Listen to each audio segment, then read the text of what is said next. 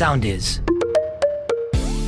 Τι κοινό έχει μαγειρική με τη μητρότητα και την καλή σχέση με το φαγητό; Όλες οι απαντήσεις στο podcast του The Real Avocado με την Κατερίνα Νανοπούλου.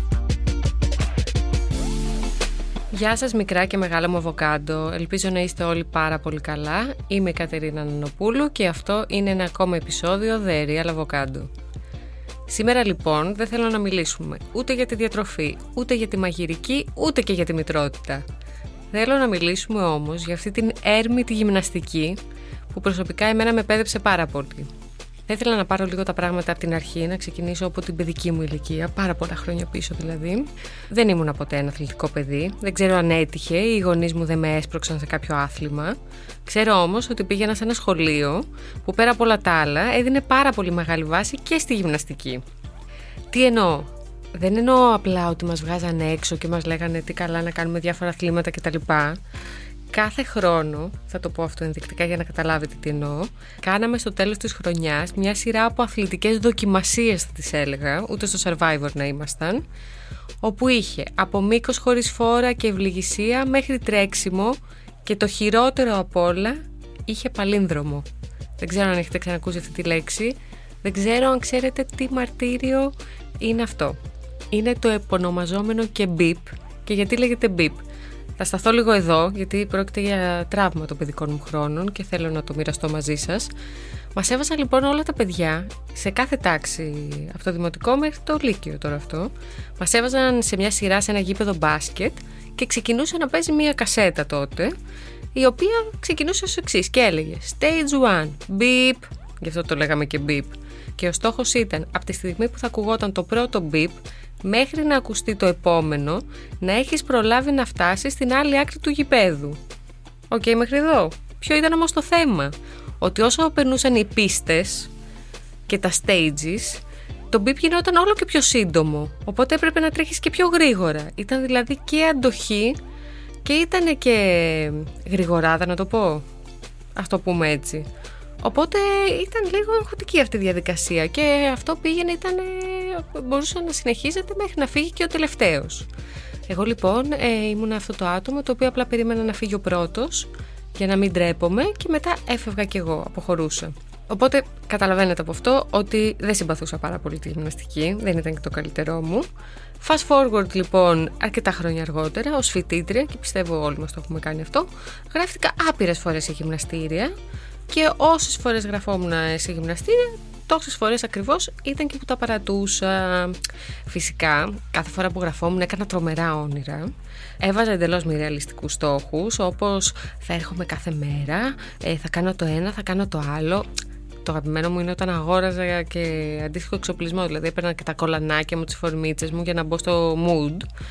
Περνούσε ένας μήνας λοιπόν και μετά μην το είδατε το Κατερινάκι. Μετά έλεγα θα φταίει το γυμναστήριο που δεν μ' αρέσει. Οπότε άρχισα να δοκιμάζω άλλα πράγματα. Γιόγκα, θα κάνει αφρικανικούς χορούς, ε, γυμναστική με φίλες, τις οποίες πάντα καταλήγαμε να πηγαίνουμε για καφέ. Γενικά διάφορα πράγματα, αλλά τίποτα μπορώ να πω δεν μου έκανε κλικ. Δεν ξέρω αν έφταιγε βέβαια το είδος της γυμναστικής ή αν έφταιγε ο τρόπος που το αντιμετώπιζα. Και γενικά όλο αυτό το θέμα με τους μη ρεαλιστικούς στόχους. Κάποια στιγμή λοιπόν, όταν έμεινα και άνεργη για ένα αρκετό διάστημα, η μαμά μου πήγαινε στο συνοικιακό γυμναστήριο και μου λέγε να μου φτιάξει και το κέφι και να με παρακινήσει.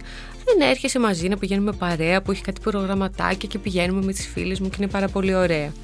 Τέλος πάντων, στην αρχή της έλεγα Μαμά, δεν θέλω να πηγαίνω. Μαμά, μαμά, άσε με, άσε με, άσε με. Ξέρετε πώς είναι καμιά φορά οι μαμάδες που σε πρίζουν. Τέλος πάντων, με βαριά καρδιά λέω Άντε, θα πάω. Λοιπόν, ψιλοκόλλησα έχω να πω την αλήθεια. Πήγαινα εγώ, η μαμά μου και κάτι κυρίες της ηλικίας της.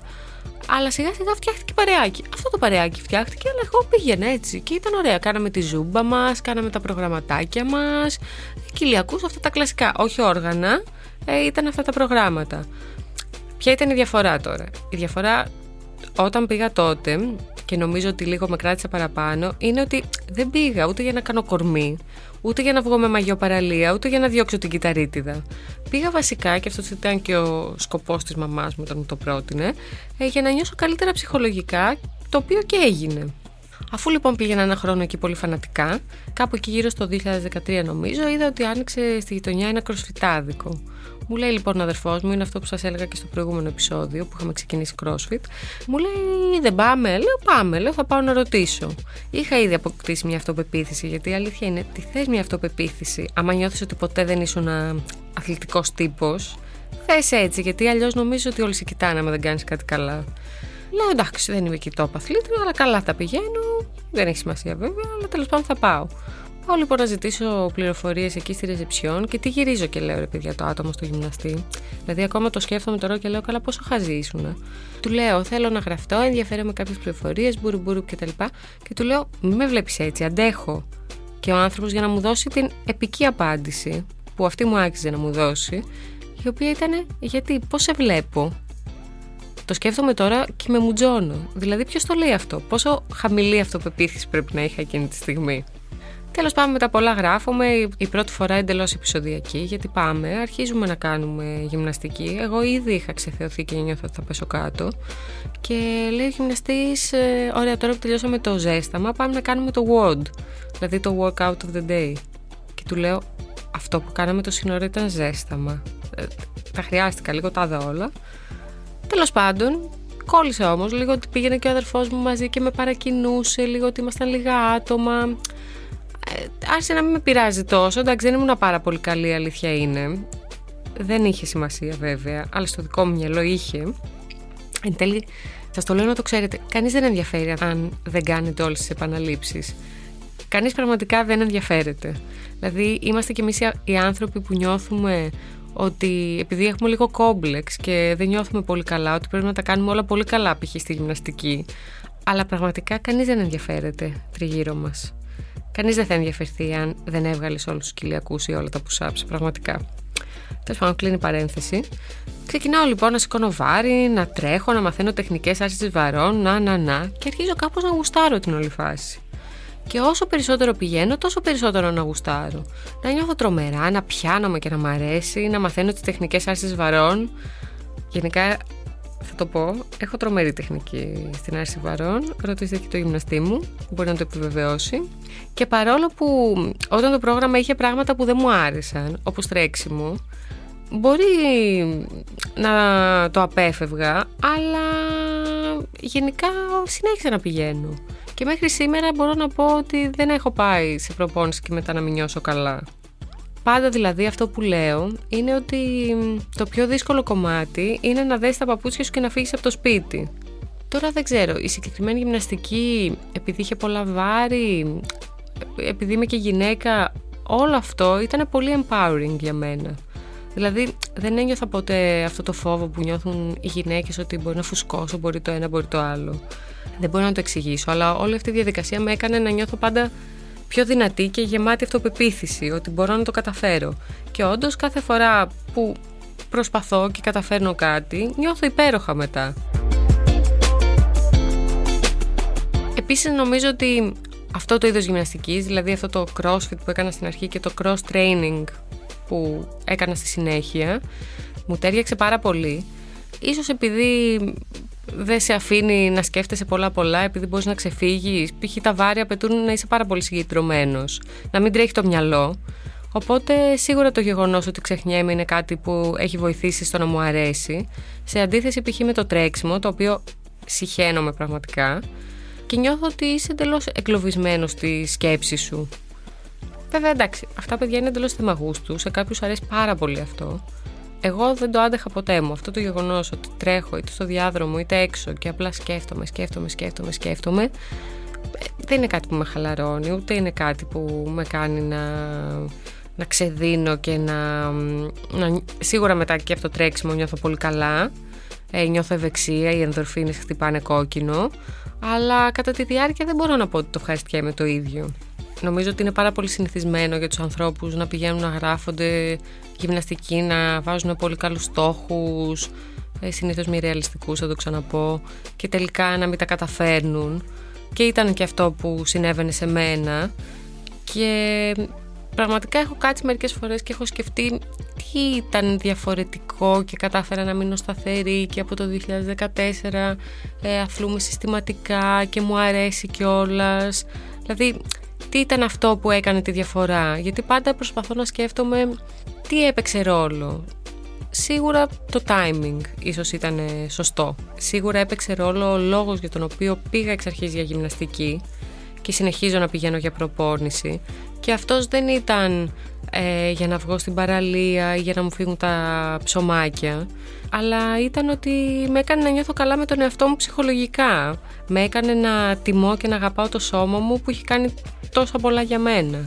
Έχω παρατηρήσει όλα αυτά τα χρόνια που πηγαίνω προπόνηση ότι Σεπτέμβριο, Ιανουάριο και μετά το Πάσχα είναι οι τρεις περίοδοι τις οποίες γεμίζει περισσότερο το γυμναστήριο και η προπόνηση. Και πιστεύω ότι έχει να κάνει με το γεγονός ότι τότε αρχίζουμε και βάζουμε τους στόχους. Δηλαδή Σεπτέμβριο λέμε «ΟΚ, ξεκινάει η σεζόν, ξεκινάει η νέα σχολική χρονιά, θα τα καταφέρω, θα είναι έτσι». Ιανουάριο είναι μετά τα New Year's Resolution που λέμε «Φέτος θα κάνω τα πράγματα διαφορετικά, θα κάνω γυμναστική». Και μετά το Πάσχα είναι εκεί που αρχίζει και μας πιάνει αυτό το άγχος πώς θα βγούμε στην παραλία, οπότε πάλι πάμε γυμναστική. Θεωρώ ότι και τα τρία είναι για λάθος λόγους. Δηλαδή το σώμα μας δεν θα φτιάξει με ένα μήνα γυμναστικής. Αυτό είναι το μόνο σίγουρο. Δεν ξέρω αν θα φτιάξει και γενικά. Φτιάξει. Τι φρικτή λέξη που χρησιμοποίησα. Δεν θα αλλάξει, δεν θα γίνει όπως το φανταζόμαστε. Τέλος πάντων, αν ο στόχος μας είναι να μας φύγει η κυταρίτιδα για να βάλουμε μαγιό, αυτό δεν θα συμβεί στο γυμναστήριο. Ε, μπορεί να μην συμβεί, παιδιά, και γενικά και επίσης αυτό είναι OK. Θα ήθελα να το τονίσω αυτό. Αλλά τέλος πάντων, ίσως μου τέριαξε και αυτό το είδος γυμναστικής, να μου τέριαξε ο γυμναστής που τον ακολουθώ από την πρώτη προπόνηση που έκανα μέχρι και σήμερα, όποτε είχε αλλάξει γυμναστήριο, πάω από πίσω και, και τον ενοχλώ. Μπορεί να είναι και αυτό. σω το γεγονός ότι επικεντρώθηκα στο πόσο καλά ένιωθα μετά και όχι στο αν θα μου κάνει το τζιν μου. Επίσης, εκεί που έχω καταλήξει είναι ότι για κάποιους ανθρώπους απαιτεί κόπο να είσαι motivated. Και εγώ είμαι ένας από αυτούς. Βλέπω συχνά ανθρώπους και στα social που σου λένε Όλα στο μυαλό είναι. Σήκω και πήγαινε. Εγώ τα κατάφερα, μπορείς και εσύ. Δεν είναι τόσο απλά τα πράγματα. Δεν είναι εύκολο για όλους τους ανθρώπους. Πολλές φορές νιώθω ακόμα και εγώ ότι πρέπει να με πιέσω για να πάω. Επίσης, αν περάσουν μέρες που δεν πηγαίνω, μετά δυσκολεύομαι ακόμα περισσότερο να ξαναπάω. Λέω συχνά ότι είναι σαν μαύρη τρύπα. Όσο το αφήνεις, αυτό σε ρουφάει, σε ρουφάει και μετά ακόμα περισσότερο δυσκολεύεσαι. Επίσης, ένα άλλο πράγμα που κατάλαβα όλα αυτά τα χρόνια, πολύ σημαντικό να το θυμόμαστε, το σώμα του ανθρώπου δεν έχει καμία μα καμία σχέση με τη φυσική του κατάσταση. Πιστέψτε με, ακόμα και στα πιο fit μου είχα κυταρίτιδα, μπρατσάκι, μπουτάκι, όλα σε άκι. Και όμως μπορεί να ήμουν στα πιο δυνατά μου και στα πιο καλά μου από άποψη φυσικής κατάστασης. Πραγματικά δεν ξέρω γιατί πάντα νόμιζα ότι εκτός αν είσαι σούπερ αδύνατη θα είσαι καλή στη γυμναστική. Προφανώς είναι και αυτό θέμα προτύπων, αλλά είναι και τόσο λάθος. Και σίγουρα είναι μια λανθασμένη σκέψη που θεωρώ ότι με κρατούσε πίσω στο παρελθόν. Ε, από εκεί νομίζω ότι πηγάζει και αυτό το κομπλεξικό σχόλιο που έκανα την πρώτη μέρα που πήγα να γραφτώ σε αυτό το κροσφυτάδικο. Και σιγά σιγά άρχισα να βλέπω και όλα κοπέλε οι οποίες ήταν πιο δυνατέ από εμένα και δεν ήταν καλύτερες από εμένα στη γυμναστική. Οπότε άρχισα να σκέφτομαι και να λέω το ένα δεν έχει να κάνει με το άλλο και γιατί, γιατί το σκεφτόμαστε, γιατί έχουμε μεγαλώσει έτσι ώστε να σκεφτόμαστε αυτό το πράγμα, γιατί το θεωρούμε δεδομένο, γιατί να ντρεπόμαστε ή να μην νιώθουμε καλά. Στη ζωή μας όπως και στη γυμναστική μας καριέρα εισαγωγικά περνάμε φάσεις και αυτό επίσης είναι ok. Το έχουμε ξαναπεί και για τη διατροφή, το ίδιο ισχύει και για τη γυμναστική, για τη διατροφή, για τη μαγειρική, για όλα.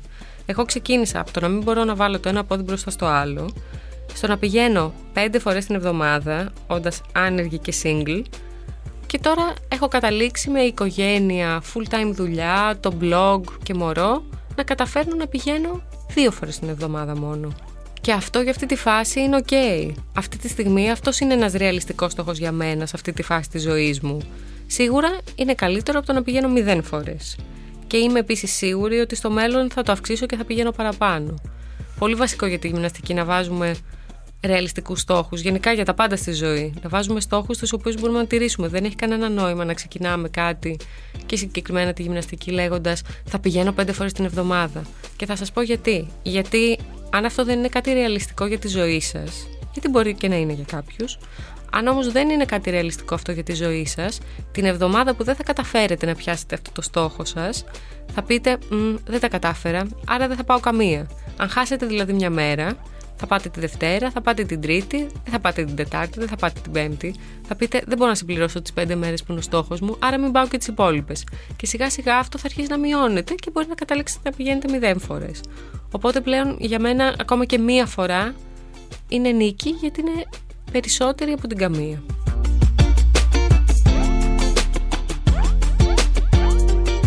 Θα βάλω και έναν επίλογο τώρα γιατί θα μου πείτε γιατί τα λες όλα αυτά. Τα λέω όλα αυτά γιατί νομίζω ότι κάποιοι άνθρωποι, και είμαι και εγώ μέσα σε αυτούς, χρειάζονται μεγαλύτερη προσπάθεια να βρουν το κίνητρο. Και σίγουρα το κίνητρο, και αυτή είναι η προσωπική μου άποψη, δεν πρέπει να είναι να βγούμε στην παραλία, γιατί πιστέψτε με, το σώμα δεν θα αλλάξει τόσο πολύ με τη γυμναστική. Νομίζω δηλαδή έχουμε εντελώς μη ρεαλιστικές προσδοκίες αν περιμένουμε ότι θα αποκτήσουμε σώμα μοντέλου επειδή κάνουμε γυμναστική. Τα έχουμε ξαναπεί κιόλας ούτως ή άλλως. Ε, δεν ξέρω τι θα μας προσέφερε ένα σώμα μοντέλου. Μην ξεχνάμε ότι τα μοντέλα αυτή είναι η δουλειά τους. Εκτός αν είναι και σένα αυτή η δουλειά σου δεν θα πρέπει να σε ενδιαφέρει. Προσδοκούμε δηλαδή ότι θα πάμε ένα μήνα και ξαφνικά θα δούμε τρομερά αποτελέσματα. Και όταν φυσικά αυτό δεν συμβαίνει, γιατί δεν πρόκειται να συμβεί, τα παρατάμε. Οπότε νομίζω αν βρει ο καθένας μας την άσκηση που του ταιριάζει και επικεντρωθεί στο γεγονός ότι η άσκηση τον κάνει να νιώθει ψυχολογικά καλύτερα, τότε θα είναι πολύ πιο εύκολο να αγαπήσεις τη γυμναστική. Και νομίζω ότι δεν χρειάζεται να πέφτουμε σε αυτή την παγίδα την πάρα πολύ θετικής έτσι κινητοποίησης τύπου μπορείς κάντο αν μπορώ εγώ μπορείς και εσύ κουλουπού γιατί και αυτό μερικές φορές μπορεί να είναι αρκετά τοξικό για την ψυχολογία. Οπότε νομίζω όπως όλα τα πράγματα στη ζωή και η γυμναστική θέλουν μια προσέγγιση σιγά σιγά ένα χτίσιμο δεν είναι κάτι που για όλους τους ανθρώπους έρχεται φυσικά Κάποιοι, ok, okay, ήταν πολύ πιο αθλητικοί και το είχαν πάντα στη ζωή τους. Κάποιοι άλλοι δεν ήταν, αλλά δεν σημαίνει ότι δεν μπορούν να γίνουν. Για μένα το πιο σημαντικό πέρα από το κομμάτι της φυσικής κατάστασης και σίγουρα του σώματος είναι τα ψυχολογικά ωφέλη που προσφέρει η γυμναστική και νομίζω ότι αν επικεντρωθούμε σε αυτά περισσότερο θα είναι και πολύ πιο εύκολο να την αγαπήσουμε και να την κάνουμε κομμάτι της ζωής μας. Και τα λέω εγώ αυτά που ήμουν ένα παιδί που στο σχολείο έφερνα χαρτί απαλλαγής από τη γυμναστική για να μην τρέξω παλίνδρομο. Λοιπόν, αυτά από εμένα. Μείνετε συντονισμένοι μέχρι και το επόμενο. Μέχρι τότε μπορείτε να μπαίνετε στο bubblesandavocados.gr για πολλές συνταγές ή να με βρείτε στο Instagram γράφοντας bubbles κάτω παύλα cat και πολύ πολύ καλή συνέχεια. Ακολουθήστε μας στο Soundees, στο Spotify, στο Apple Podcasts και στο Google Podcasts.